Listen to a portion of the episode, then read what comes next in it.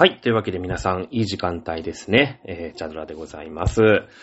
さあ、怒涛のイギリス紙ね。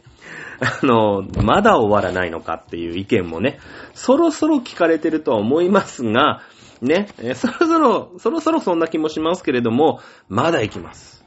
ねえーっと、まあ、いろんなね、王様なんたらかんたらいっぱい出てきましたけれども、やっと産業革命だね。うん。えー、産業革命。あのーあ、今日ね、先に言っときます。えー今から、そうですね、8時間ぐらい前に、私、ワクチンの4回目を打ったんですね。さっき。あの、今日のお昼ぐらいに。今日夜撮ってるんですけど、えーなので、えーこれからね、多分、どんどん副反応がひどくなっていると思うんだよね。一応、まあ、ファイザーだから大丈夫だと思うんですけど、あのーはい。えーこれからどんどんどんね、えー熱が出てくるんじゃないかなと思いながら 喋り始めております。あの、喋り終わったらね、今日はとっととね、お水飲んで寝ようかなと思ってますけれども、さあ、やってみましょう。前回ね、えー、まあいろいろあって、名誉革命ね、ありましたね。権利の請願、権利の焦点、ね、えーピューリタン革命、名誉革命。まあ世界史の、中学のね、えー世界史の教科書だと大体1ページ、見開き2ページかなんかにね、こう出てきますよね。左側の下ぐらいに、えーピューリタン革命、聖教と革命が起きましたみたいな話で、えー右側のページの、まあ真ん中よりちょっと上ぐらいになんか、その後ね、えー名誉革命が起きましたみたいな話で、結構すごいコンパクトにまとまってるんですけども、実は名誉革命なんて言ってるものの裏は、オランダによるね、侵略を受けたということですね。まあたまたまね、その血筋としては、あなんかそのね、え前の王様の王女様が嫁いだりとかしてても、あの辺のさ、王族同士ってのは、こう仲悪いんだけど仲いいみたいなね。一応ライバル同士なんだけれども、その上流階級同士でやっぱり結婚しますから、ね、えーどこどこを治めてる貴族のところに娘が嫁いだとかさ、ほら、あのー日本の戦国時代だってそうじゃないですか。まあヨーロッパとね、ヨーロッパ一つの国ですけれども、日本もまあ一つのね、国の中で、えーその織田とかさ、徳川とかそういうのが、あーなんていうのかな、うーん、一つの国という風な感じでね、ごちゃごちゃっとした国がいがみ合ってる戦国時代ですら、あ例えば、あなんだろうね、えーイギリスの、イギリスじゃない、えー家康の、うーんと、娘さんが、あ徳川に嫁ぎましたとかね、あ豊臣に嫁ぎましたとかさ、まあ、そんなのザラじゃないですか。だけど最終的にはなんかね、大阪冬の陣だか夏の陣とかで、えーバトってるみたいなね、うん、感じなんですよ。ね。えーなので、一応ね、その、イギリスは、あー王を迎えた、なんつってね、オランダから王を迎えた、なんつって、名誉革命だ、なんつってるんですけども、まあ、あ言ったらね、えーオランダによる侵略を受けた、オランダの王家による侵略を受けて、えーイギリスが乗っ取られた、みたいなね、えーイギリスにとって非常にこう、不名誉な、うん、えー革命ということになるんですけれども、まあね、えーイギリスはほら、その後天下を取るじゃないですか。ね、まだ弱い、弱々、ね、弱小国なんですけど、その後天下取るんですよね。えー、第一次世界大戦の前ぐらいまでは。うん、その後アメリカになっちゃうんだけどもね。えー、まあそして最絶頂期のね、えー、女王様が、まあビクトリア女王。ね、えー今日はね、ビクトリア女王まで喋ろうかなと思ってます。ね、えーいかにしてイギリスが世界ナンバーワンの国になっていったのかと。ね、えーいう話。まあ、エリザベス女王、エリザベス一世がその下地を築いたよ。それから、あまあね、産業革命が起きるわけですよ。ね、この産業革命というところでめちゃめちゃ儲けて、イギリスっていうのは世界の覇権国になっていくわけですよね。うんえーそれまではもう本当にただの弱々弱っぴなんですよ。イギリスって。ね、えーいうことですので、今日はね、前回はその産業革命が起きるんですよっていうところまで行きました。じゃあ今日はね、産業革命って一体何だったのかな？ね。なんで弱小国イギリスでまず産業革命が起きたのかな？そりゃそうですよね。やっぱりさ、強い国でそういうの起きそうじゃないですか。なんかそうやって技術とかもね、えー当然あるだろうし、まあ当然お金もいっぱいあるよね。うん。お金ないんですよ、イギリス。大変だったんだから。自分ところで軍隊がないから海賊雇うような国ですよ。うん。海賊を自分たちのね、王国軍だって言い張るような国ですよ。めっちゃお金ないんですよ。もう弱小国なの。もうなんだろうね、日本で言ったら、そうね、うーんと、鳥取県みたいなね。うん、感じなんか。わかんないけど。鳥取県に失礼かな。ね、島根県みたいなね。うん、感じよ。だって行きづらくて住みづらい国なんだもん。北海道の稚内よりも北なんだよ。イギリスの一番南ってのは。そんなとこね、行きづらいから人もいない、人口もいない。大変なの住むの。生きてるだけで本当にありがとう。みたいな国。ね。なんですよ。ね、えー、そんなところにある辺境の島、イギリス、まあ、イングランド王国ですけれども、イギリスがですね、どうやって、えー、まあ、産業革命を通じて世界の覇権国になっていったのかと。いうところを今日は、あちょっとでもね、お話ができればいいなというふうに思っております。さあ、あ産業革命ね、えー、一応その下地みたいなのはさ、あこの間やりましたよね、一応。あの、何でしたっけ？第一次囲い込み運動。ね、えー、もともとね、売るものがないんですよ。やっとスペイン、ポルトガル？うん、まあ、あポルトガルとスペインをね、今、だいたい区別しないで言って、まあ、まあ、ポルトガルは、なんかね、スペインの中で、一番有力だった土地が、なんか、独立しましたみたいなのが、まあ、ポルトガルね。うん、なんかほら、スペインとポルトガルって明らかおかしいでしょ、なんか。完全になんかこのさ、ね、日本の中の一つの県みたいな感じであるじゃないですか。なんかどうやっても違う国じゃないよね。なんかね。なんで、その、スペインの中で一番有力だった。まあ一番そのね、えー、海、大西洋に面してますから、一番こうお金もあったでしょ。貿易もしてるだろうし。そういうところが、いやいや、俺はスペインから独立するんだってできたのが、ポルトガル なんですよ。だからまあまあね、ここではまあ話を簡略化するために、まあ一つ大きくね、スペインというふうに言ってしまいますけれども、うーん、スペインがね、まあ没落をします。アルマダの海戦でボコボコにイギリス、弱小国イギリスにやられるんですよね。やられるんですよ。うん。そうなってきて、じゃあみんながね、アジアに行くってなった時に、出てきた、出張ってきたのがオランダだ。ネーデルランドね。オランダ。ね。えー、オランダはお金持ってたんですね。ハプスブルグ家。まあ、オーストリアのハプスブルグ家がね、えー、出張ってきてますから、オランダ、ネーデルランドね。えー、資本がありました。うん。なので、よかったんですよ。もうただただ爆買いすりゃよかったの。ね。えー、日本にも来ましたよ。オランダ。ね、平戸に、早めに日本に手つけたもんだから、オランダね、日本はその後、江戸時代鎖国しますけれども、長崎の出島というところで、えー、ヨーロッパでは唯一の貿易国ですよね。あとは中国と朝鮮。まあこれはね、近く、近場ですから、あの、貿易をね、まあずっとやってましたので、えー、そのまま、鎖国をしても、朝鮮と中国とはやりとりをしてるわけになるんだけれども、ヨーロッパではオランダですよね。オランダだけ許されていたわけですよ。ね。えー、だけども、イギリス、問題はイギリスだ。ねえ、だってさ、ちょっとね、目離した隙に、オランダ、ネーデルランドは、うーん、な、爆買いしてさ、それをね、転売するわけです。転売ヤーですよ、はっきり言って。ね、えー、ジャパンという国。まあ、マルコ・ポーロがね、14世紀、15世紀ぐらいですか黄金の国ジパング。ね、えー、東方見聞録。まあ、これイ、タリアのね、出版物ですけれども、そこで黄金の国ジパングっていうのがあると。ね、言ってた伝説の島なんだよね。それに実際隣のネーデルランドは行ってんですよ。で、独占的にね、えー、日本のね、エードバークっていうね、うん、あの、プリンスオブ徳川っていうのがいて、そいつが今日本を仕切ってると。で、そいつとうまいこと取り入ってですよ。ね？えー、オランダ。だってさ、ちょっと前まではさ、それポルトガルだったじゃん。だって種ヶ島にさ、えー、鉄砲、種ヶ島っていうね、その、火縄銃を伝えたのってポルトガル人でしょ？ね、そうですよね。まあ、今、まあ、スペイン、ポルトガル勢ですよ。はっきり言って。ですよね。それから、フランシスコ・ザビエル。ね。これもスペインですよね。うん。その、ね、プリンス・オブ・徳川に手をつけた、まあ、それまでにさ、それまでにはやっぱりね、スペインであり、ポルトガルというところが、うん、手をつけ始めてきてたんで、やっぱり無敵艦隊に強かった時代だから。だけども、ね、スペイン、ポルトガルが、あまあ、落ち目になるわけだ。ね、スペインが落ち目になるわけで、アルマダの海戦で香港が負けるわけですから。で、みんな、みんな行くぞって言って、ちょうどいいタイミングで、ね、えー、小田でもない、と豊臣でもない、ね、徳川に手をつけたのがオランダ。この時代だよね。ね、えー、爆買いをします。うーん、日本のね、えジャパンからのですね、まあ、平戸、長崎ですから。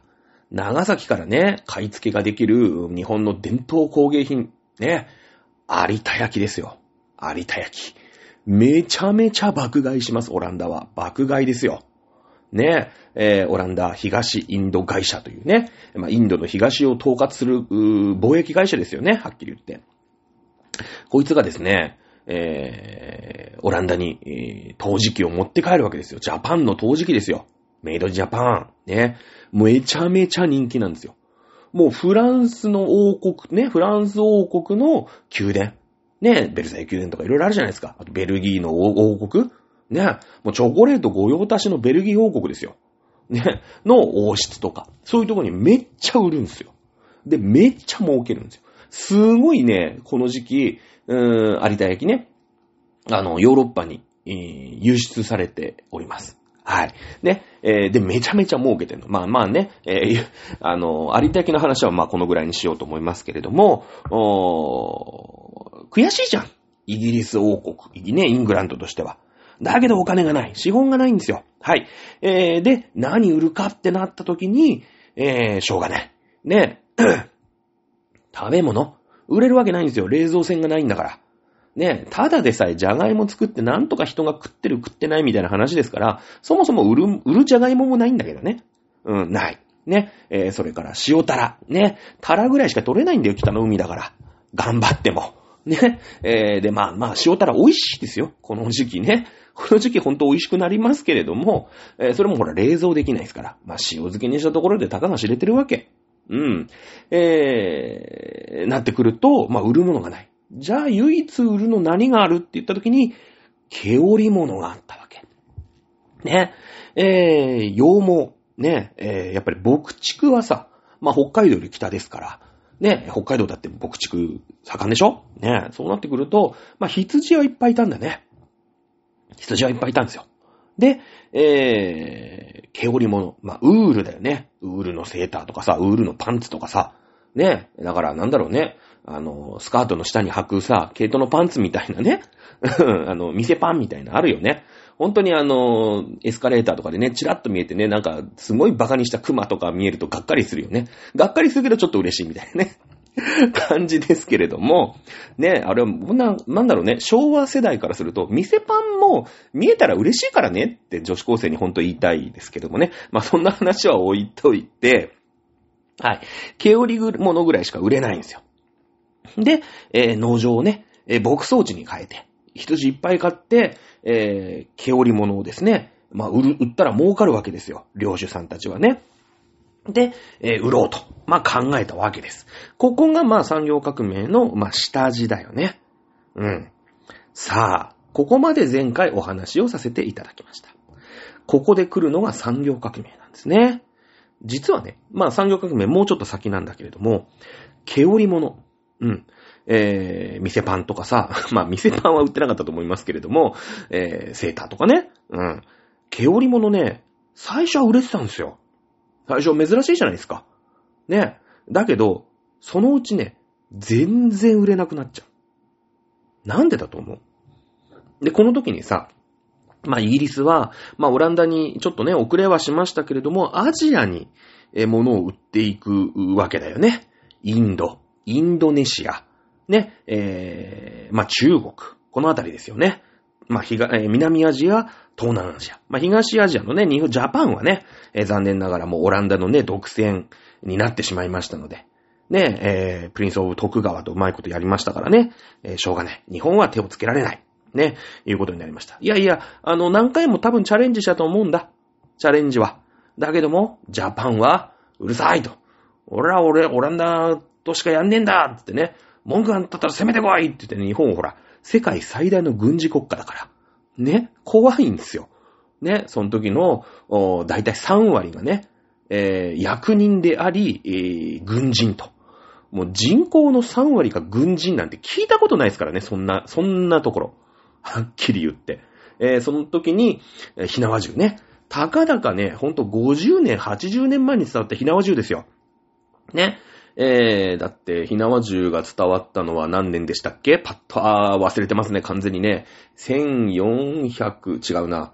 以後よろしくがキリスト教だった気がしますので、1540、1543年ですかね。ごめんなさい、忘れましたけれども、ね、えー、たかだか50年、60年前に伝わったひなわ銃ですよ。その時、世界で一番銃持ってる国、日本なんですよ。だって当たり前ですよ。日本で、あ、世界で一番軍人の割合が高い国、日本なんですよ。で、その時ね、江戸。江戸って、まあ日本で一番の、都市ですよね。えー、一つの都市で一番人口がいたの。世界でですよ。世界で一番人口がいた都市って江戸なんですよ。ね。だからもうさ、豊かし、ね、豊かすぎるから、めちゃめちゃ人口、ちっちゃい島国のくせにむちゃむちゃ人口今でもなんかほら、東京はゴミゴミしてるとかいっぱいあるじゃないですか。ね。それはもう昔から人が多かったんですよ。豊かすぎちゃって。養えるんだもん。イギリス羨ましいよね。生きづらくて住みづらい国でしょね。で、何ですか？もうじゃがいもをギリギリ育ててさ、なんとかね、もう半分ほら、な、年の、ね、年間の半分はさ、あの、雪降ったり曇ってたりするから、農業できませんから。で、あと太陽早く沈んじゃうし。ね。えー、だけれども、だからなんとか半年間でね、とりあえず変なもん作るのやめようじゃがいもだけ一生懸命作ろうね。このじゃがいも食べようって言ってギリギリ生きてんのにさ、もう日本なんかふんふんつってね、うーん、なんか蚊が100万石だなんつってね、えー、お米めっちゃ取れたりするわけ。そりゃね、人口も多いですわ。うん。で、やっぱりさ、武士ってね、軍人っていうのはさ、はっきり言ったら農農業というか、その、穀物の生産に対しては生産力ゼロじゃないですか。ね。まあ、た、たまにはそういう勤勉なやつもいただろうけど、武士っていうのは基本的にお米育てないですよね。基本農民が育てるじゃないですか。そうですよね。だから、武士がいっぱい入れるってことは、その、米を作んなくても、食っていける奴がいるっていうことなんですよ。ここの3割の軍人を十分食わしてる。なんならね、武士の方が偉いですから、いっぱい物が食べられるでしょうから、ね、いっぱい食えるやつが養えたわけ。世界一の軍人を養える国っていうのは世界一豊かなんですよね。うん。そんな国にね、俺ら文句あんのかと。いいんだよ、オランダとブルでやるって決めたんだよ、と。ね、徳川に文句あんだったらお前なんだったらやってやんだよと表出ろって言ったら、イギリス相手になんないんだよ。諦めるしかないんだよ。いや、売りたいよ。いやいや、頼むと。有田焼きね。有田、有田ジャワンくれと。イギリスにもプレイズと。そしたらめっちゃ儲かんねんって。わかってるんだけど手が出せない。ねえ、こういうことですよ。さあ、えー、しょうがないからインド、東南アジアでね、頑張って売るわけなんですけれども、売れないんだよ。最初は珍しいよ。売るよ。ね売れた。よかったよかったってね。そして、ん何が起きました？第一次囲い込み起きるんですよ。ね。えー、みんなでね、羊毛作るぞつって羊買えつって、イギリスでは羊買うブーム起きちゃうの。ね。えー、それで、えー、今までね、農家、地方の農家にいた人たちは全員ほら、クビになっちゃうじゃんもう土地がないわけだから。で、しょうがないから何したかっていうと、そのバーミンガムとかさ、うーん、というね、そういう都市に行って、その羊毛を編む仕事だよね。うん。セーターにしたりさ、あの、店パンにする 店パン好きだね、俺もね。店パンにする仕事をするわけですよ。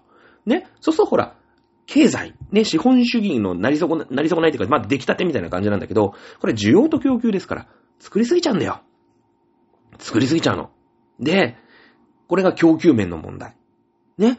た、囲い込みで羊いっぱい買って、ほら作るぞつってね。で、お前らなんか今までなんか、あれだろつって、えー、田舎で農業やってたんだろつって、それがなんかもうさ、首になっちゃって土地もなくなっちゃってさ、しょうがないから、あね、毛織物工場でさ、チクチクね、みんなでこう、セーターを編むわけ。店パンとセーターを編むわけですよ。うん。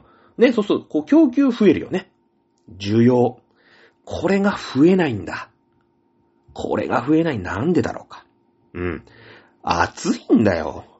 ね？東南アジア、皆さんさ、まあ今はコロナですけども、東南アジアね、バリ島行ってきましたとかさ、なんかね、えー、コップン、コップンカーは挨拶だ。えー、何ですか？わかんないけど、あ、いろいろ私ね、あんまり海外詳しくないんですけど、じゃあインド行ってきました。ね、えー、シンガポール行ってきました。ね、バリ島行ってきました。ね、あの、成田空港の人のカバン見てくださいよ。ね、毛糸のセーターと毛糸のパンツ持っていきますか？持ってかないよね。ふ ふ持ってかなくないですか？ね。持ってかないんですよ。だって暑いんだもん。イギリスとはわけが違うの。ね。イギリスはいいっすよ。寒いんだから。セーターめっちゃ売れるよね。うん、それは売れるでしょ。だからまあ需要もあると。ねだけども、そんな外に持ってくぞつって作りすぎてんですよ。ね。で、需要どうなの？東南アジアで売れる？売れるわけないんだよ。最初は珍しいよ。なんだこれつって。なんかもふもふのね、あのー、なんこれつって。なんか、ね、いいかもしんないって言って、買うんだけど、いや、一着ありゃいいよね。ちょっと寒い時に羽織ったりするの、あ、これなんか、ね、あったかいじゃないですか、つって着るんだけど、クローゼット、まあ、当時クローゼットがあったことか知りませんけど、クローゼットの中に一着ありゃいいじゃん。セーターなんて。いやいや、東南アジアの人にとってはよ。ねイギリスの人にとっちゃなんか、10着も20着もいるのかもしれないけどもさ、需要ないんですよ。はい。ね。えー、ウール売れない、売れなかった。ね、ピンチ。さあ、インドと東南アジアで着られている服っていうのは、毛織物、ウールじゃないんですよ。綿織物なんだよね。うん。あの、今でもほら、天竺木綿なんて言うじゃないですか。天竺って、ほら、インドでしょ？ね、あの、最遊記で三蔵法師がさ、天竺になんか、経典の巻物を取りに行きましたみたいなね。著白海と佐護城とみたいなさ。あと誰？犬と猿と記事知らねえけど。ね？感じでしょ？天竺ってインドのことなんですよ。だから、インドはもともと木綿が取れるのね。綿花が取れるのよ。うん。で、えー、なので、その、綿織物の、まあ、需要はあるわけだよね。だってほら、ねえ、セーターとかよりもさ、なんか麺のさらっとした T シャツいっぱい持ってくじゃないインドに旅行しますとかさ、バリ島行きますっていう人になんかね、モヘアのセーターとか持ってくないでしょ？なんかね、さらっとしたさ、なんか、エアリーなんとかみたいな。よくわかんないけど。ね、エアリズムみたいな持ってく。まあ、エアリズムが、まあまあまあ、面織物かな、一応。ね。えー、じゃないですか。さらっとした T シャツ着たいじゃないですか。あの、東南アジアで。はい。えー、ということで、あの、もうしょうがないから、その、まあ、毛織物を売って、まあ、売る、売れないんだけどね。売って、その、綿布をね、あの、まあまあ、その流行ってるんで、一応持って帰るわけだ。最初まだ毛織物が売れてた時に、ね、イギリスからじゃあ何か買って帰ろうって言うと、イギリスはさ、そう、あ、イギリスじゃない、インドから何か買って帰ろうって帰った時に、えー、インドはね、とか中国とかで、綿、綿布ね。綿の布、あいつらなんか、め、め、珍しい服着てんなってさ、あの、こう T シャツをね、持って帰るわけよ。うん。天竺からは、インドからは。で、中国はほら、お茶の文化あるでしょ？もう日本だってさ、昔からお茶飲んでるよね。うん。で、あいつらなんだっつって、面白いもん飲んでんなっつって、なんか知んないけど、葉っぱ煮て、うんなんかお茶だっつって、うん、飲んでんなっつって。まあ、最初に、あのー、まだね、スペイン、ポルトガル時代よ。スペイン、ポルトガルがブイブイ言わしてた時の時代に、初めてヨーロッパに、あの、お茶っていうのが持って帰られた時は、実は日本から持って帰ったんだって。うん。なんだって。で、ヨーロッパでね、ちょっとこう流行っちゃうというか、まあ珍しいじゃないですか。ね。あの、日本でもさ、なんか、あの、まあ、ほら、キリスト教とかが流行ったというかね、まあ、ちょ、ちょっと、ちょっとした、なんか、小ブームとかになるじゃない。で、ヨーロッパで、どうやらこの、黄金の国ジパングっていうところでは、このお茶っていうのが飲まれております。ね。いうことで、ちょっと貴族の間で流行しちゃうの。ね。オフランスとか、スペインとかで。うん。ね。あの、その時に、その日本のさ、その様式文化で、お茶っていうのが、やっぱこう、あ、こういう風に飲むんだ、日本では、ふーんってってさ、ほら、日本なんてまだ、なんていうの、戦国時代とかに、ほら、茶の湯とかね、千利休とかさ、そんな時代でしょ？で、こう、なんか、一応ほら、ね、大名とかもさ、ね、なんか珍しい交易商人とかが来たら、じゃあ、しょうがないよ。茶を振る舞って信ぜよう、みたいな感じでさ、お茶をこう、振る舞うわけよ。でもなんていうの？日本、ね、向こうから来たさ、ポルトガル人とかも、えー、どうすんの？ってなるじゃない。なんか日本人がさ、初めて旅行に行ってフラ、ねえさ、まあ、今はね、フランス料理の店いくらでもあるけど、そんななんか日本食しかないような明治時代にいきなりなんかなんとか施設団とかでさ、フランス料理行った時に、え、どうすんの？これどうやって食うの？みたいな。ナイフいっぱいあんだけどみたいな話でさ、でもキョロキョロしながら、フランス人が食ってんの見ながら食うじゃないですか。知らねえけど。なんとなくそんな感じするんじゃん。あ、こうやって食べるのね、みたいな。ナイフは外側から使うんですか？みたいな。スープは音立てちゃいけませんね、みたいな感じになるじゃないですか。で、逆で、ポルトガル人は、お茶っていうのは、青、ジャパニーズティーは、こうやいうルールで飲むんですね。って言って、飲むの。ね、真似して飲むわけですよ。ああ、そうなんだって。ねで、それを、ジャパニーズでは、このティーは、こういうルールで飲むんですって言って広めんの。だから、当時のフランフランスとかスペインとかの王族とかは、お茶は思いっきりすすってたらしいよね。うん。面白いよね。面白いよね。で、そのティーっていうのは、まあまあ日本でも作られてるんだけれども、まあ大々的にほら中国って言ったらさ、なんかほら福建省とかでめちゃめちゃ作ってるじゃないですか、お茶。ね、ふ、なんか中国茶用分講師推奨みたいなさ、ウーロン茶といえば中国みたいなね、感じあるじゃないですか。まあウーロン茶も紅茶も緑茶も一緒なんだけどね、お茶っ葉っていうのは。ね、まあその時はまだ、あの、緑茶なんですよ、中国でも。緑茶なのね。で、なんでイギリスで紅茶になったかっていうのはまた後で話すんだけど、ちょっとお茶の話は後にするよ。あの、ごちゃごちゃするからね。ね。今ほら産業革命の話だから。ということで、あの、毛織物業者が大ピンチになるわけ。ね？イギリスの毛織物業者。そのほら、羊毛を作って作るぞって言ってさ、ね、都市にいっぱい人がいるから、ここで工場作って毛織物売ったら東南アジアめっちゃ売れんちゃうか言うて、ね、毛織物工場いっぱいできるんだけど、大ピンチ。作りすぎるわ、売れないわ。ね。で、ヨーロッパじゃなかったインドから逆に T シャツが入ってくるんですよ。いわゆる、綿織物ね。天竺木綿の綿織物。だから、なんだろう、ウー、ウールじゃなくて、コットンの T シャツ入ってきちゃうんですよ。そうするとさ、何これっつって、え、着心地良くねってなるの？意外にあったかくねってなるじゃん。だってそうだよね。今だって、割とこう、下着とかはさ、綿、綿100%いいよね、みたいな。ね、なんならオーガニックだよね、みたいな 感じじゃないですか。で、これが、ヨーロッパで大流行しちゃう。逆に。ね。で、その、そうするとさ、毛織物業者、ますますピンチじゃん。え、だって需要、何？供給は今までね、えー、そこそこあったわけだ。あ、そうするけど、まあ、国内の需要はあったんだから、供給もいいんだけど、増やしちゃったでしょ。増やしたんだけど、売れないんだけど、今度、国内の需要すら減っちゃうわけですよ。大ピンチ。ね？いうことで、まあ、イングランド王国、あ、今日ね、イングランド王国の話ほぼしないから。ね。あの、ゆっくり聞いて。うん。あの、なんとか2世とか全然出ませんので。はい。ということで、その輸入禁止法みたいのを作るの。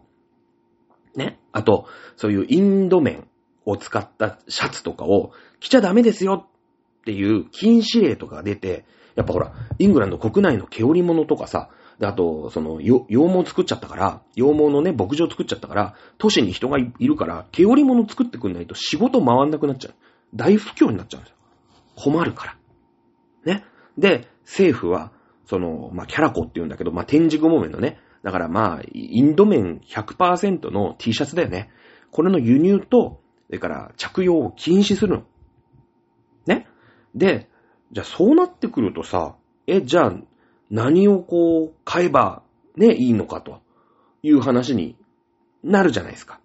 で、しょうがないから、なんか買ってこないと儲かんないよね。だってなんか買ってきて、てね、国内の人とかに、ヨーロッパとかに転売するから儲かるわけでしょ？で、ね、えー、今までは一応なんか、ああ、面織物あるっつって持って帰ってきたらすげえ売れてバカ的に売れるんだけど、そうすると国内が大不況になるから、えー、ダメですよ、取り扱っちゃダメですよって言われるから、まあ、しょうがねえなっ、つって、じゃあ何があるっつって、あ、中国お茶あるんだ、と思って。ああ、そうそうそう、なんかジャパンで、この間なんか、スペインのやつとかポルトガルのやつとか飲んでたよねっ、つって。ちょっとなんか、ああ、これ買えるよね、って言って、中国からね、お茶を買って帰るんです。中国から。ね。えー、いう風になっていくんですよ。その、商売の変遷が。ちゅうことで、まあ、あ毛織物は売れないわ、ね、綿織物は逆になんか売れるわ、いうことでさ、まあ、貿易大赤字だよね。まあ、あの、中国からね、お茶を買ってきて、ちょっとこう転売したりとかして、まあ、ちょっとお茶の話は後にするんだけど、えー、少しもね、埋めるんだけども、大流行する。もうそれだけのさ、なんだろうね、麺織物って、ほら、お茶は嗜好品だけど、もう、その、衣食住じゃん。ね？大流行してるんですよ。イギリスってさ、ね、お金ないからしょうがないから毛織物売って、で、毛織物売った金で、まあ、なんか買って帰ったら儲かるよね、みたいな感じのこう、ビジネスモデルだから、赤字まずいんですよ。ね？赤字まずいんですよ。じゃあどうするかっていうことを必死で考えるんですよ。ね？えー、綿織物を輸入するからダメなんだよ。ね？もう完成品。ね、だから、ユニクロの T シャツみたいなのを売るから、あのー、ダメなんですよ。だってもうそれで、なんていうの？うーん、もうそれでほら、ね、商品というか製品を輸入、輸出、輸入しちゃうもんだから、それがもう国内産業、まあ、つまり国内産業が潤えばいいわけ。ね。なので、綿織物は輸入しませんよ。ね。えー、ってことは、綿花。ね、えー、天竺木綿の T シャツがインドにはいっぱいあるわけですから、じゃあ、綿花だっていっぱいあるわけだよね。この綿花を輸入して、ね、綿花はセーフでしょ？だってさっきさ、キャラコの禁止令、輸入禁止法と、うーん、その、インドのね、えー、T シャツ、ね、えー、を使用禁止令、着用禁止令ってのが出るんだけど、まあさ、悪いこと考えるやつはまあ大体わかるんだよね。綿花を輸入すれば、これはセーフだと。ね、キャラコっていうのは、あくまでも綿織物のことですよね。ね、いうことになるよね。そうすると、綿花を輸入すればいいんだと。これ、お咎めなし。そして、イギリスの国内で、ね、毛織物業者、いっぱいいるわけだよね。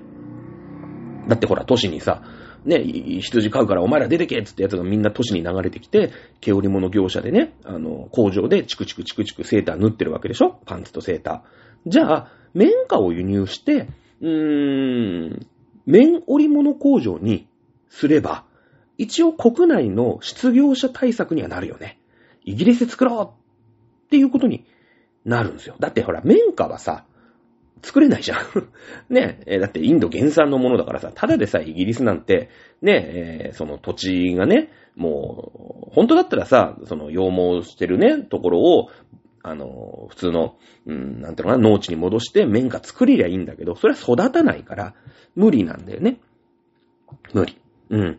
で、えー、イギリスから綿花を輸入して、えー、そこで、まあ、あ都市のね、えー、工場で、えー、作るということになるんですよ。ね。で、イギリスってさ、まあ、こっから産業革命になっていくんだけども、やっぱりさ、うん、必要は発明のマザーじゃないんだけれども、やっぱ必死でしょ？これ、ちゃんとさ、その、労働者がしっかり働いて、この、綿織物、その、なんていうの、国内のね、爆発的な人気に応えていかなくちゃいけないよね。だから、めっちゃ欲しいんですよ。技術が。ね。で、工夫するんですよ。みんな。ね。そうした、だから、その、なんだろう、食器って言って、まあ、折り、折り機ね。折り機って書いて食器って読むんだけど、まあまあ簡単に言うとなんだろうな、鶴の恩返しで あの、あげちゃいけませんよっていう鶴がさ、なんかほら、なんか、オルガンみたいのバタバタバタバタやってんじゃないですか。ね？あれ。あれがどんどん改良されていくんですよ。ね？あの、折り機、食器を見たことある人は、あの、なんかこう、足でバタンって踏むと、なんか紐が、糸がさ、こう互い違いになって上と下が入れ替わって、そこになんかほらシュッて通すじゃん。で、バンバンってこうなんか、よ、ね、なんかこうバンバンってやるよね。あれのシュッてやるやつ、右から左にシュッてやるやつが、これ、この時期に発明されるんですよ。飛び火って言うんだけど。ね。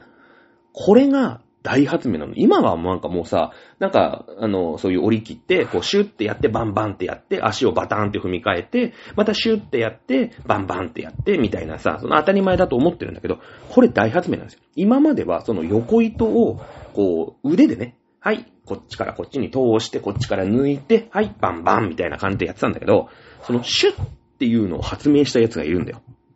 ね、なんとかっていうやつがいて、そうすると、こう腕の長さより長い、幅の広い、こう、織物、面織物を折れるようになるんだよね。幅広い。うん。ね。まあ、そんな感じで、生産力をアップさせるの。だってほら、流行ってんだもん。ヨーロッパ中で面織物が。ね。作ったら作っただけ売れる。ね。その作ったか、作って頑張ったやつが儲かるっていうのが、これ資本主義だからね。うん。はい。いうことで、その飛び火っていうね、そのシュッてやる、なんかよくわかんない、こう、糸がぐるぐる巻きになっている、なんか、糸車みたいなやつが発明されます。ね。そして生産力がアップするんですよ。生産力がアップする。ね、その織物工場の生産力がアップすると、どういうことになるかっていうと、今度ね、輸入してるのは、あの、綿花じゃないですか。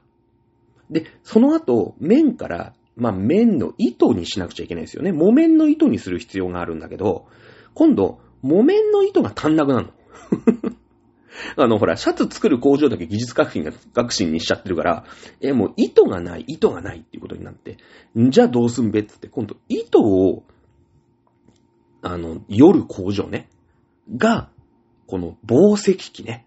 うん。あの、ほら、昔はさ、糸車なんつって、ほら、蚕をね、昔飼ってたましたとかっていうところはなんかさ、カラカラカラカラカラなんて回すと、こう糸がより、より、よられてこう来てね、なんかキートを作るみたいな、なんか昔のそういうなんかドラマとかで見たことあるかもしんないんだけど、あれよ、紡績機って。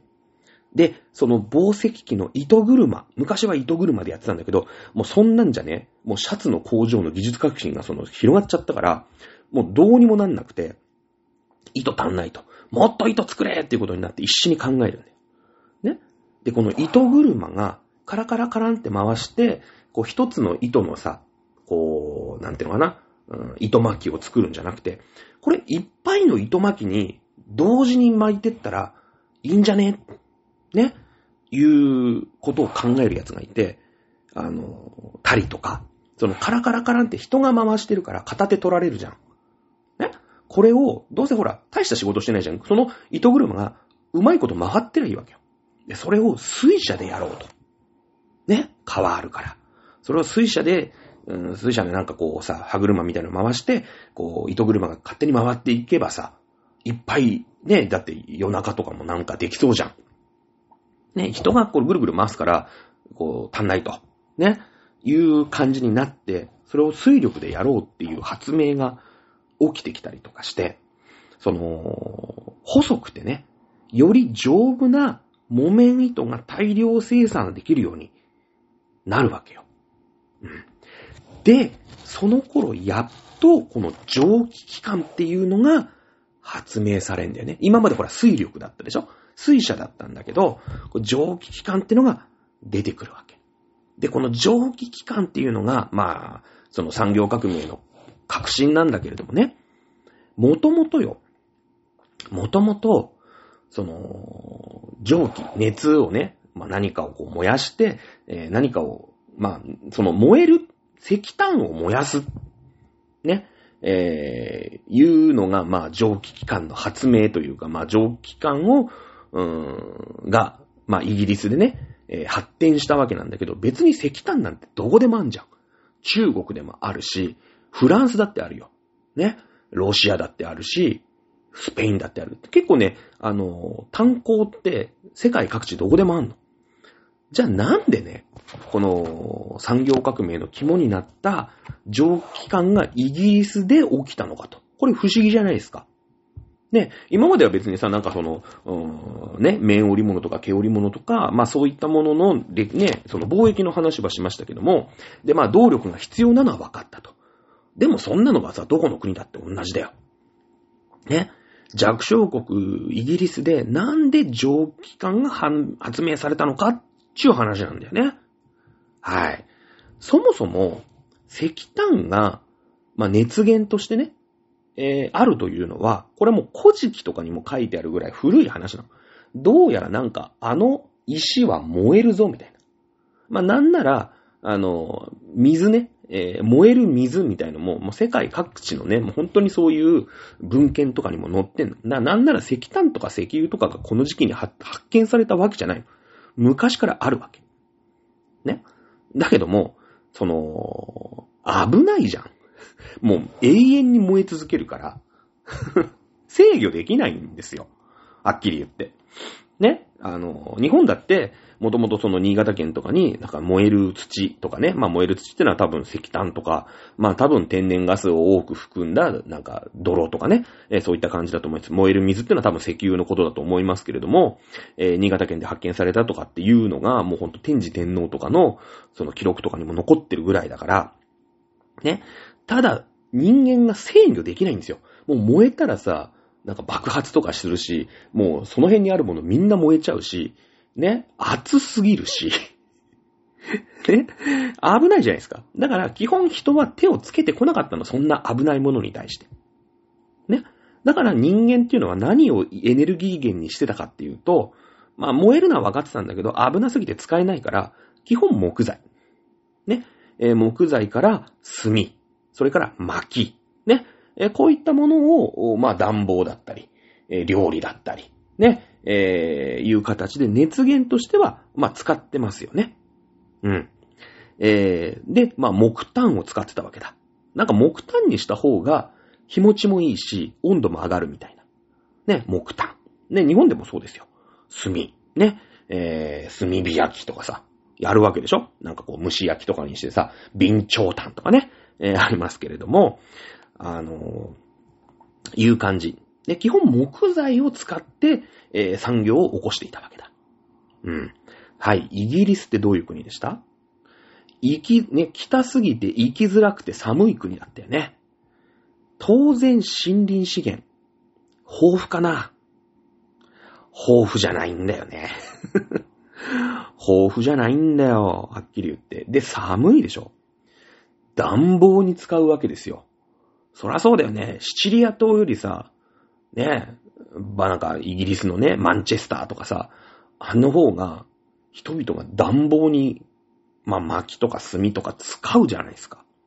そうすると、まあ、産業に回せる炭、それから薪、これなかなか少ないっすよね。うん。少ないっすよね。寒いんだもんだって。ちゅうことで、あの、もともとはね、その工場っていうのは森林の近く、そのエネルギー源である、まあ、木材がよく取れる森林の近くであったんだけれども、森林がね、枯渇すんのよ。うん、今まではさ、なんかほら、まあ原始時代とは言わないけれども、そんなにね、うーん、なんか、あアホみたいな 工場を建てたりとかしてないでしょ？ね。だけども、その都市に人が集まってさ、みんながなんか、ね、農業もやらないで、みんななんかさ、その、自給自足みたいな生活をね、田舎でやってる頃は良かったんだけど、都市とかにみんな来ちゃうもんだから、そうすると、ほら、みんなでさ、アパートとかに住んで暖房とか使うじゃないですか。そうなってくると、こう、もう山がね、はけっちょろになってきて、あれ？これやばくね？って。え、まあまあ、今年の分はあるけど、来年どうすんの？みたいな。これ、炭とか薪とかバンバン作ってる場合じゃなくね？エネルギー不足、今と今の一緒だよね。今ロシアと戦争しててさ、ね、天然ガスが止まっちゃどうしましょうどうしましょうってすげえね、ヨーロッパ揉めてっけど、森林がないってことはもう、今で言ったらだからもうね、えー、天然ガスがありませんとか、原油がなくなりましたと一緒なわけ。エネルギー不足、めっちゃエネルギー不足なの。うん。ねこれがだいたい1600年ぐらい。で、しょうがないよね。背に腹変えらんねえから、あの、木なんてだってそんな1年2年で育たないからね。いや、昔からさ、これは燃えるってのは分かってたんだけど、燃える石ってのはどうやらあると。ね？だけど危険だし、あっちから使わなかったんだよ。だけど、この、世界に先駆けて、ヨーロッパの世界、ね、ヨーロッパ中の国に先駆けて、この石炭に手を出したんですよ。実は。イギリスが。これがね、この、北にある辺境な島、イギリスで産業革命がなんで起きたのかっていう、なんだろうね、ホップ、ステップ、ジャンプって言ったら、まあ、ステップみたいなもんだよね。うん、ホップはその、ね、あの、都市に人が集まってた。で、それが暖房を使って、もう木がハゲっちょろね、山がハゲっちょろになって、やべえ、ね。これ石炭って昔からあるんだけど、危なくて使ってないんだけど、背に腹変えらんねえから、これ使うしかなくね。じゃあ、この危ねえ石炭使うためにどうすんべやっていうのを、必死にイギリス人考えるんですよ。ね。やっぱりさ、生きづらくて住みづらい国だから、頑張るんですよ、人って。ね、日本違う。ね、生きやすくて、すごい住みやすくて、ね、ちょっと苦労しないでも、すぐなんか食べ物もいっぱい、魚もプって言ったらふって捕まえられるし、イノシシとか鹿とかありますみたいな国は、あの、基本的に技術革新遅いんですよ。だから国ができないんだよね。言いましたよね。あの、日本だけちょっと遅れてるじゃないですか、ずーっと。あの、弥生時代とかさ、縄文時代とかずっと遅れてるじゃないですか。文化程度がね。だって、えー、日本でまだ邪馬台国あったかなとかって言ってるじゃんに、もう中国とかは三国志とかやってるわけだよ。諸葛孔明とかさ、ね、張飛翼徳とかさ、劉備玄徳とかあんな時代よ。ね、日本何があった？ないんだよ。工夫がないんだよね。言い切られちゃうから。さあ、イギリスはですね、やっぱチリ。ね、私も歴史好きだって思ってましたけど、まあね、歴史より最近チリのが好きかもしんない。なんか、あの、歴史に地理が絡んでくると、がぜ興味湧くよね。うん。まあいいや。えー、危険な石炭を使わないといけなくなっちゃったっていうね、追い込まれたわけよ。ね。ただ、石炭を使うっていうことに気づいたら、その木をね、切らなくても、まあ、エネルギー源として、え石炭は使えるわけ。まあもちろん石炭だって有限だから、掘り尽くしちゃえばね、あの今ほらね、化石燃料がどうしたこうしたとかってやってるじゃないですか。あと何年あるとかってやってるんで、もちろんあれですけども、この時代の石炭なんてはっきり言って無限みたいなもんですよ。この時代のエネルギー量なんて大したことないから。ね。でも木はさ、一本ね、その山にどのぐらいの割合でね、一山、ワンヘクタールに何本ぐらい生えてんのか私知りませんけれども、あの、他の国はさ、いやいや、これ、やばいぞと。植林のペースとさ、切るペースと考えながら、やっていかなくちゃいけないよね。そうでしょ？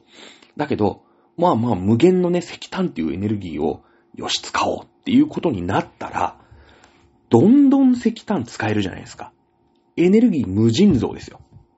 ね？まあ今で言ったら油田が発見されたみたいなもんだよね。うん。ね？えー、そうなってくると、まあ、この17世紀の後半ぐらい、まあ、大体今度ね、喋るビクトリア女王の頃っていうのは、世界の85%の生産の石炭、石炭の生産の85%はイギリスなんだよね。もうイギリスはもう一人勝ちですよ。これなんだよね。やっぱエネルギーって大事じゃん。世界の覇権を握るには。アメリカだってそうだよ。ね日本はなんで覇権握れないかってエネルギーないんだよ。食べ物もないんだよ。そんな国、派遣なんか握れない。なってやばくなったら、はい、えー、石油止めるよ。はい、食べ物止めるよ。干上がっちゃう。ねアメリカ干上がんない。自分の国で、ね石油も食料もいっぱいあるんだよ。だから派遣国家になれんの。イギリス、食べ物はないんだけれども、ね、石、石炭めちゃめちゃあった。ね、これに使える技術を身につけるわけね。で、石炭が使えると何ができるかって、鉄がどんどん作れるようになるのよ。ね。当時、まあ当時というか、その製鉄の技術っていうのは、まあ、めちゃめちゃね、昔からあるわけだよね。もののけ姫の時代からあるわけですから。ね、え、そうなってくると、でもほら、もののけ姫でも言ってたけど、鉄ってさ、やっぱ木を切るから、おっこと主とかが怒るわけでしょ？山犬の姫とかが怒るわけでしょ？そうだよね。あれはほら、木炭を使ってるから。ね。えー、鉄を作るときに。た、ね、たたらばでさ、鉄を作るときに、まあ、周囲の木をバンバン切って、ハゲ山にして、えー、ね、鉄を作ると。それで儲けるっていうのが、あの、もののけ姫だったわけね。たたらばだったんだけれども、鉄鉱石が、あ、鉄鉱石じゃない。あのー、石炭がありますから、どんどん鉄の生産が上がるんですよね。うん。で、使いすぎるから、使いすぎてね、その、木を、木がなくなっちゃうっていうこともないでしょ？ねそこだよね。さあ、えー、危険すぎる石炭をどういうふうに苦労していったのかと。えー、石炭掘るの大変だよね。うん、掘るの大変。炭鉱。ね結構重労働だよね。湧き水。地下水。ね。これに悩まされるわけよ。で、なんとかね、今だったらさ、なんかポンプみたいのがあって、まあね、地下水を汲み上げればいいんだけど、当時ポンプないでしょ。ね。この地下水、溢れてくる地下水どうにかしないといけないなっていうことで、この蒸気の力、ここで出てくるのよ。蒸気の力。ね。石炭がある。だから蒸気の力を無人に使えるわけ。で、このポンプを動かすのに蒸気の力なんとか使えませんかね？っていうことになって、蒸気機関が、その、ね、炭鉱、まあ、新しい石炭を掘るための炭鉱の、うん、地下水を汲み上げるポンプの動力として使われる。でもさ、ポンプが動かせるんだったら、これ何にでも使えますよねっていうことは、みんな気づくよね。ね？気づいたのが、ワットっていう人だよ。ワット。ね？今電力でほら、10、60ワットとかね、今なんか、えー、なんか、ルーメンとかでしたっけ ?LED はね。それまでの白熱電球は100ワットとか60ワット。あのワットですよ。ね。熱エネルギーから運動エネルギー、何かを、ま回す、回転させる。ね。いうことを気づくわけだ。この、水の力を使って運動エネルギーにね、熱エネルギーを変えることに、このワットっていう人が気づくんですよ。これが画期的なんだよね。うん。だから元を正すと、こう寒すぎて、えー、みんなが暖房を使って木切りまくって、木がもう使えないもんで、しょうがないから危なくてどうしようもない石炭を使おうって思ったところが、イギリスで一番最初に産業革命が起きたっていう理由なんだわ。ね。すごいよね。うん。ピンチはチャンスみたいな。これが、うん、イギリスがね、うん、産業革命を成し遂げた。まあ、いろいろね、えー、この石炭をね、製鉄に使う、まあ、コークスが発見されたりとかさ、まあ、いろんなことがあるんだけれども、蒸気船。ね、もうそっからもうトントン拍子ですよ。ね、交通革命、蒸気船とか、機関車とか、ね、こういったものを発展させることによって、この石炭をどんどんどんどん工場に運ぶことができるし、ね、えー、蒸気船で、どんどんどんどんそれを、いち早く、今まで反戦ですからね、風に頼ってましたけども、自分の動力で動くわけですから。ね、石炭を船にいっぱい積んで、それをね、燃やして、えー、売りに行けば、ね、ちんたらちんたらやってるオランダのね、反戦よりも早いわけですから。ね、そりゃ風があったら反戦も早いですよ。だけどもね、えー、反戦、ね、ヨットよりもさ、クルーザーの方が早いじゃないですか。ね。えー、ですので、えー、この貿易合戦、オランダにも勝てるわけなんだよね。うん。で、えー、さっきの、お何ですか？あ面織物に戻ってくるわけよ。ね？面織物も、おその、うん、なんだろう、糸を作る紡績機も、これ、えー、蒸気で動かしたらいいんじゃないの？ね？それから、織物工場の、その、鶴の恩返しみたいにさ、なんか、ね、昔、なんか小学校とかにあったオルガンみたいなさ、なんかこうバタバタバタってやるね。あの、決して見ないでくださいね、みたいなさ、オルガンみたいな夜も、あ、あのね、足でバタバタやるのも、これ機械で、蒸気の力で動かしたらいいんじゃないですか？って、まあ当然気づきますわね。うん。そうすると、バッタバタ、もうめちゃめちゃ大量生産できるんですよ。ね。そうするとさ、1枚あたりの T シャツ安いんですよ。今まで T シャツ1枚ね、まあ4000円ぐらいしてたのが、まあ500円でできちゃうんですよ。今までだってさ、手縫いだから。ね、その布作るのもあれだし、縫うのも手縫いだし、ね、そうやってインドではさ、キャラコっていうね、えー、面織物を作ってたわけよ。ね、T シャツ作ってたわけ。コットン100の T シャツ作ってたんだけど、その、イギリスのさ、その、ね、住みづらくて生きづらくてクソ寒いせいで、みんなが必死こいて開発して、えー、機械でね、T シャツが作れるようになるわけよ。そうするとね、安いじゃん。当然。だって、今までさ、チクチク人が縫ってんだから、まあ、1ヶ月でね、えー、頑張っても、1人10枚しか作れないっていうのが、ね、えー、機械ポチッと押すだけでいいでしょ？なんか、あの、で、なんか、あの、ボイラーのピッて押してさ、で、機械をピッてやればさ、ね、1日で、なんか500着も1000着も作れるようになるわけですよ。機械さえ増えれば。ね。で、逆にインドに輸出すんの。うん。だって安いんだもん。ね。インドから綿花買って自分とこで作って、その T シャツをインドに売るの。今までさ、売れなかったんだよ。ね、あの、毛織物売れなかったんだってインド暑いんだもん。だけど、ね、インドの人が一生懸命手縫いでチクチクやってるところを機械でガーって作って、ほら、ね、えー、まあ、ユニクロじゃないけどさ、ね、安い T シャツだよ、みたいな。ね、もうファーストリテイリングですよ、はっきり言ったら。ね、500円で T シャツ売ったらさ、インドでバカ売れするよね。うん。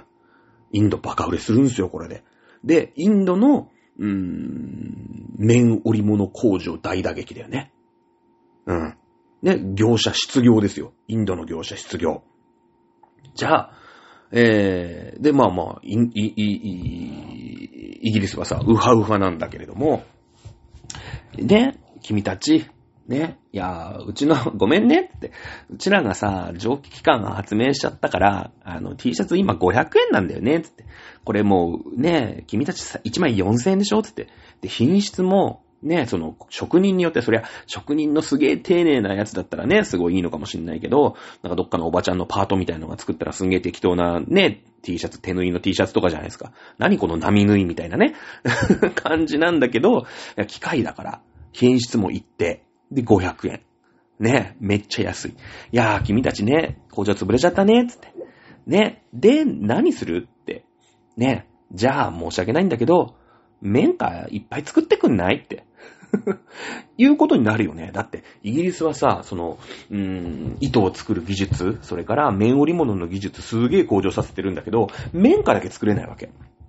で、綿花ってやっぱり、これはもうほら、作物だから、どうやったって頑張んないと、頑張ったって増えるもんじゃないでしょ？蒸気機があったって増えないよね。うん。で、やっぱ綿花いっぱいあったら、イギリスはもうどんどん作れますから、もっと綿花くれ、もっと綿花くれ、もっと綿花から糸作ってくれ、もっと織物作るぞってなるから、ね、世界中に売るわけだから。だってヨーロッパにも売れるよ。ね、綿織物だってサラサラだもん。気持ちいいもん、汗吸うし。ね、イタリア、売れるじゃん。めっちゃ。これ大流行してるヨーロッパ。今だチャンスだけど綿花足んねえつって。綿花がなきゃ糸できねえ。糸がなかったら綿織物できねえつって。ね。で、インドの、インドは綿花取れるでしょ？インドの今までね、綿織物チクチク縫ってた人たちが大量失業しているの。で、お前らいいかつって。もうインド中綿花作れっていうことになるんですよ。面白いよね。うん。えー、産業革命の話が半分しかできなかったな。わかった？あの、産業革命って、あの、いきなりイギリスで起きた感じするじゃない？世界史のページって。多分、えー、聖教徒革命と名誉革命の、名誉革命の多分ね、6行ぐらい下に産業革命って書いてあるかな。まあ、次の見開き2ページぐらいになるかな。うん。いきなりイギリスで起きたんですよ。だけど、イギリスで起きた理由ね。うん。今なんか、あ、産業革命ってイギリスで起きたよね、ぐらいは知ってたけど、なんでっていうところね。えー、今日はね、結構掘り下げたつもり。うん。次回は何しようか。今日ね、お茶について言えなかったよね。あの、イギリスといえばやっぱアフタヌーンティーじゃなくないですか。なんか日本人の白米ぐらいさ、こだわってるじゃないイギリスのアフタヌーンティー文化。ね、なんかもう、イギリス人って言ったらなんか絶対お茶飲んでるみたいなね。しかも紅茶。ね、飲んでますみたいなイメージあるんだけども、まだこの時期は紅茶飲んでないんですよ。